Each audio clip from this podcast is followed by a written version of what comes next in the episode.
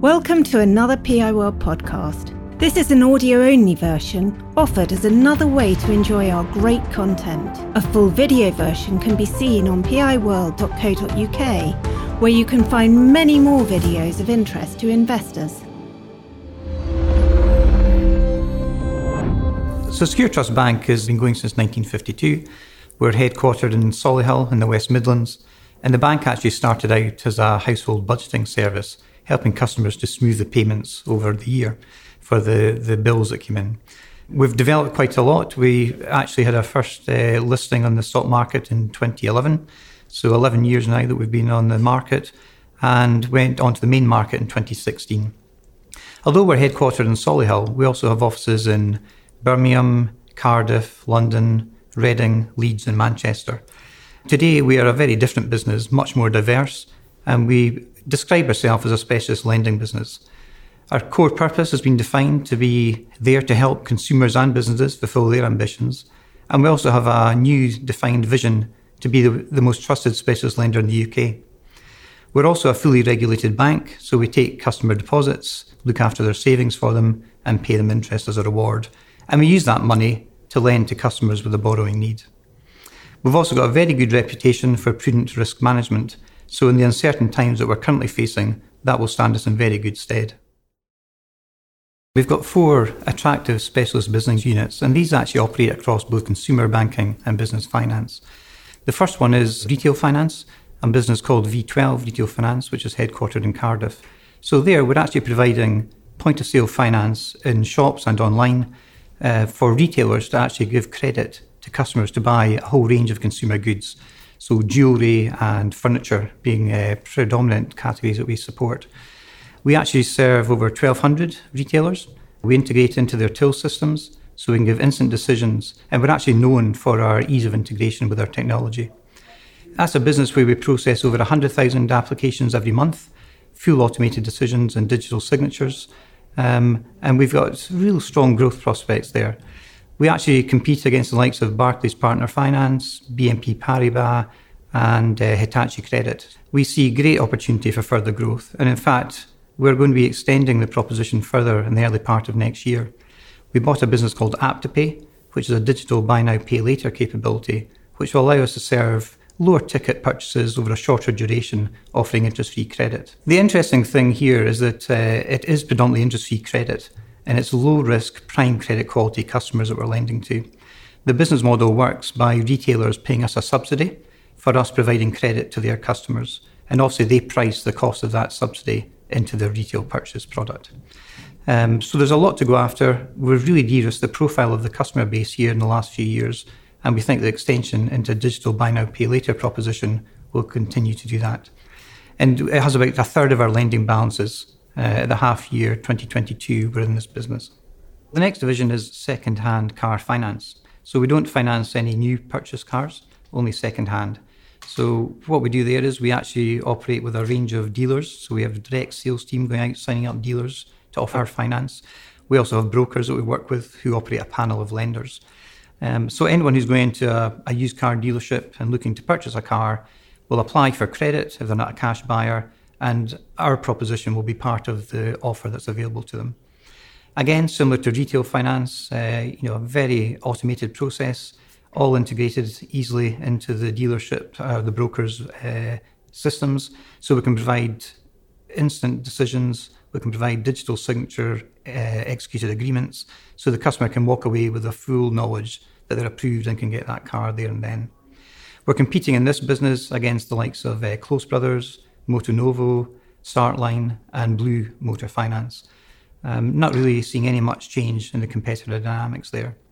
And the business represents about 12% of our lending at the half year in 2022. But it's a business that we've invested quite a lot of money for a business our scale in new technology and new platforms in recent times. So we now offer not just near prime, which is our heritage lending portfolio, but also prime credit quality lending as well. So we've really widened the customer base that we can serve. So we're now able to actually help dealers to fund cars, buy, sell, and finance their sales of used cars. So really, from you know a one-stop shop, if you like, from a lending solutions perspective. So it's a business that, having invested quite heavily, we're looking to scale up, and we saw strong growth in the first half of 2022. There's very different dynamics across these businesses, and in a rising rate environment, we've obviously had to start passing through increases to customers. What happens in consumer finance is you don't change the interest rate that the customer is charged if they're already lent to, but what you do do is put your prices up when there's a new agreement put in place. So progressively through this year, we have actually been putting up prices as interest rate environment has increased.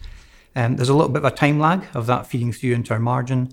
Um, for example, if you buy a sofa, it might take three, four months to be delivered, but we agreed a price at the time with the retailer for you to get your interest free credit. So that still sticks, and it takes a little bit of time for that pipeline to work its way through. But as you get to a flatter yield curve, which looks like it will be into middle of 2023, you'll start to see our margins stabilise.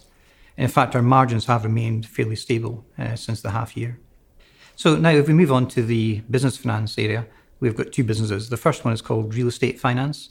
I mean, essentially, what we're doing here is providing finance solutions to professional property investors and developers. So these are not individuals owning one or two buy to let properties. These would be investors owning you know, a block of apartments with 18 units within it. And what they're doing is managing occupancy levels and yield to generate income. Against residential uh, investment properties, we typically lend up to five years. And on development portfolio, we lend for new build up to three years. We've got a very low risk appetite, so we don't go above 70% loan to value. And as a result, the loan to value of the book on average is below 60%. There's very different uh, considerations here. It's all fully secured. Um, as a result, you have lower margins than we'd have on the consumer side, where in vehicle finance you've got some security, but retail finance it is purely unsecured. We've got some pretty sophisticated customers, um, and the typical new size of a, a, transaction will be above five million pounds.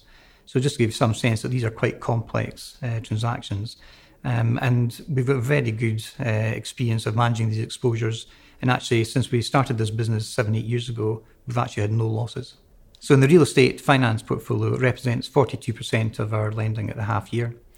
Interesting mix in the portfolio. It's predominantly now residential investment, is about close to 90% actually of our lending. Um, and although we uh, have got some commercial lending, it's a very low proportion of total lending, single digit percentages. And then our fourth specialist lending business we call commercial finance. But here we're providing working capital support to small businesses um, who have the benefit of asset based security. Principally, we're lending against the receivables in that business. Our customers include you know, manufacturers of small parts to go into motor vehicles. Um, we've got uh, food manufacturers and processors. So ultimately, the people we're really lending against are their customers. So it typically tends to be large motor vehicle manufacturers, uh, the large supermarkets, for example. And ultimately, that's the debtor that we are providing the facility against. What we do is typically lend up to 90% of an invoice value so that the customer can get earlier drawdown of that cash before having to wait for the payment terms to be paid by their customer, which provides them the money to you know, support wages, invest in more raw materials, you know, invest in property or invest in plant and machinery. So really just core working capital support for those businesses. Again, it's a business where you've got all that security in the receivables. The team are very adept at managing upfront what are our different exit routes. If there's a need to uh, you know come out of the support. Um, but again, we've had minimal losses over the seven, eight years that that business has been operational. It's based in Manchester with some satellite offices and led by a very capable team of market experts. And these individuals really understand the market they operate in, where to win business, and how to compete against their competitors just to give an example of the security that is in place. So, you know, in current times and the uncertainties, we have had a couple of customers who have had to unfortunately go into administration through the course of this year. But with the security and the structure of the transactions that we've had in place, we've been able to uh, close out uh, without any uh, credit losses. So this is something that the team give a lot of thought to, as I say up front, and it's been proven to stand us in good stead this year. We also have some strong relationships with a number of you know, smaller private equity uh, businesses who introduce us to their portfolio companies they're investing in, who are also looking for working capital support. And so we've got a steady stream of those opportunities coming to us. So, in the current rising rate environment through 2022, in the business finance areas, both of them, we actually pretty quickly just passed that straight through to our existing customers as well as new customers. So, uh, progressively, as we've gone from a base rate of 0.1% in December 2021 uh, to 3% currently, then we've just been passing that through, and it happens within a month automatically. So uh, we are protecting margin as interest rates rise. So I've been CEO now for approaching two years. Um, however, prior to that, I actually had a year on the board as a non executive director. So that gave me an invaluable insight to be able to meet the team, understand the business and some of the dynamics and pressures that they were facing, and also to clarify my own view, some opportunities going forward. So it was quite clear to me that we needed to build on strong foundations, which were clearly there, but also uh, make some change. So we have had a process of refreshing the management team. We've also made a much clearer definition and articulation of our strategy and given clarity on where we're going, both internally to colleagues, but also to the wider market. I think the other thing to say is that the business actually had eight businesses when I became CEO. So we have actually gone through a simplification exercise. So there were four businesses that were either subscale, no longer products available for new customers, that really had very low growth prospects. Um, and my view was that these were actually taking up quite a bit of time and effort, um, and we needed to refocus where we really had strong opportunities for growth. So that's what we did. Um, you know, we've made significant progress. We're now a much clearer, focused organisation, know where we're going, and have communicated what we're doing. The other thing to say, of course, is taking up the role during a pandemic was not without its challenges. But the colleagues in the business responded brilliantly, actually, to that uh, challenging time. We made it very clear we wanted to support our existing customers and not just chase new business. So we were there, our colleagues were there to support the customers and the relationships that already existed. Um, we simplified the business, as I mentioned, and actually set the path for significant growth in the future. So now that we've set out a clearer vision, purpose, and strategy, we have got something that binds all the businesses together. Because although they're very diverse and are serving different target audiences, they all are here to help, whether it's consumers or businesses, fulfill their ambitions. So we have set out the stall of where our growth trajectory is going to be in each of them. Um, the other thing we focused on was looking at the opportunity for internal uh, efficiency improvements. We established a program called Project Fusion, which is looking across the business and our cost base and where we incur spend. So we've been looking at supplier contracts. You know, we've had examples of maybe th- three different parts of the group using the same supplier and not leveraging the capability of the group to buy and scale. Um, we've got surplus properties that we can rationalise. Um, we've got operating model changes we can make. One of the bigger opportunities, though, was actually on how we digitise more of our manual processes. And we're actually at different stages of maturity across our consumer businesses here. In retail finance, actually, the team did a fantastic job through the pandemic, focusing on actually how they could automate more of the self service capability our customers would like to use. So, customers, rather than having to phone us, would register for our online banking capability and self-serve if they wanted a balance check or to make a payment. So a lot of the automation there has been done. In vehicle finance, you know, we're coming towards the end of a 14 million pound investment. and um, we've got a couple of million pounds of that still to spend. But that has all been about digitising and automating more of our processes and customer journeys. We still also have plans to introduce a mobile banking app for the first time for our savings products. So today it's quite a manual process if you want to uh, make changes to your account, check a balance, or move money. We actually want to make and take some of the learning from the other business units, make that a much more seamless process, uh, digitize it so customers can self serve on an app. So these activities have been driving cost efficiencies, but will continue to do so as we roll out more of them. Well, we held our first Capital Markets Day in November 2021, and that's where we first set out to the market uh, a much clearer vision, purpose, and strategy, and also had the business unit management teams present on how they supported that uh, core purpose. We set out five medium term targets, and the first one was that we will deliver a return on average equity of between 14 and 16% in the medium term. Now, we're not quite at that level yet, but we are very confident with the growth rates we're delivering, the income that will generate, and our cost efficiency initiatives. That's the level of return that we'll deliver for shareholders in the medium term. We also set out a cost income ratio, which at the time was around 60%, would go below 50%. So, really, that's starting to pick up on the efficiency improvements we're making, trying to hold those costs steady as the top line growth in lending and income grows. So, we're very confident in our ability to uh, improve the cost income ratio. That's already been demonstrated in the first half of this year, and we will, as we scale, get that below 50%. We also highlighted that our net interest margin would always remain above 5.5%. Now, we are above that currently, but we are confident it will continue to be above 5.5% in the medium term. There's also a, change in mix going on in our book. Uh, we've improved the lending profile, uh, moved into prime lending and motor finance, do more interest free credit, prime lending, and retail finance. And so as a result, you would expect that the margin should reduce because the cost of risk would also reduce. But we think it's appropriate for a specialist lending business uh, in the segments that we're in and the markets we're serving to always remain above 5.5%. We are not like another bank with a very large uh, mortgage portfolio, which typically has much lower margins below 2%. We also set out a target to maintain our CET1 ratio, a capital ratio above 12%. Now, we've got strong capital position uh, to fuel the growth trajectory that we're on, um, but we will consume that capital as we grow the business but that will remain above 12%. And then finally, the last target we set out at the Capital Markets Day was to grow our lending book by 15% per annum. Now, what we did say at the time was that uh, there would be periods of time where it would be appropriate to grow at that level and periods of time where we should be more cautious. Clearly, 2022, um, and the second half of it in particular, is a time where we are being more prudent. So we would be willing to accept that we don't hit the 15% average growth rate in our lending book and protect the other medium term targets um, in this current environment. And through the course of this year, we've been tightening up our lending criteria. Um, we grew by 12%, just over 12% in the first half of the year, but we have signalled that we will constrain growth during the second half of 2022 and likely into the first part of 2023. We also uh, set out last year a new dividend policy. We reinstated dividend after COVID we remained profitable throughout the COVID uh, period and the challenges that that presented.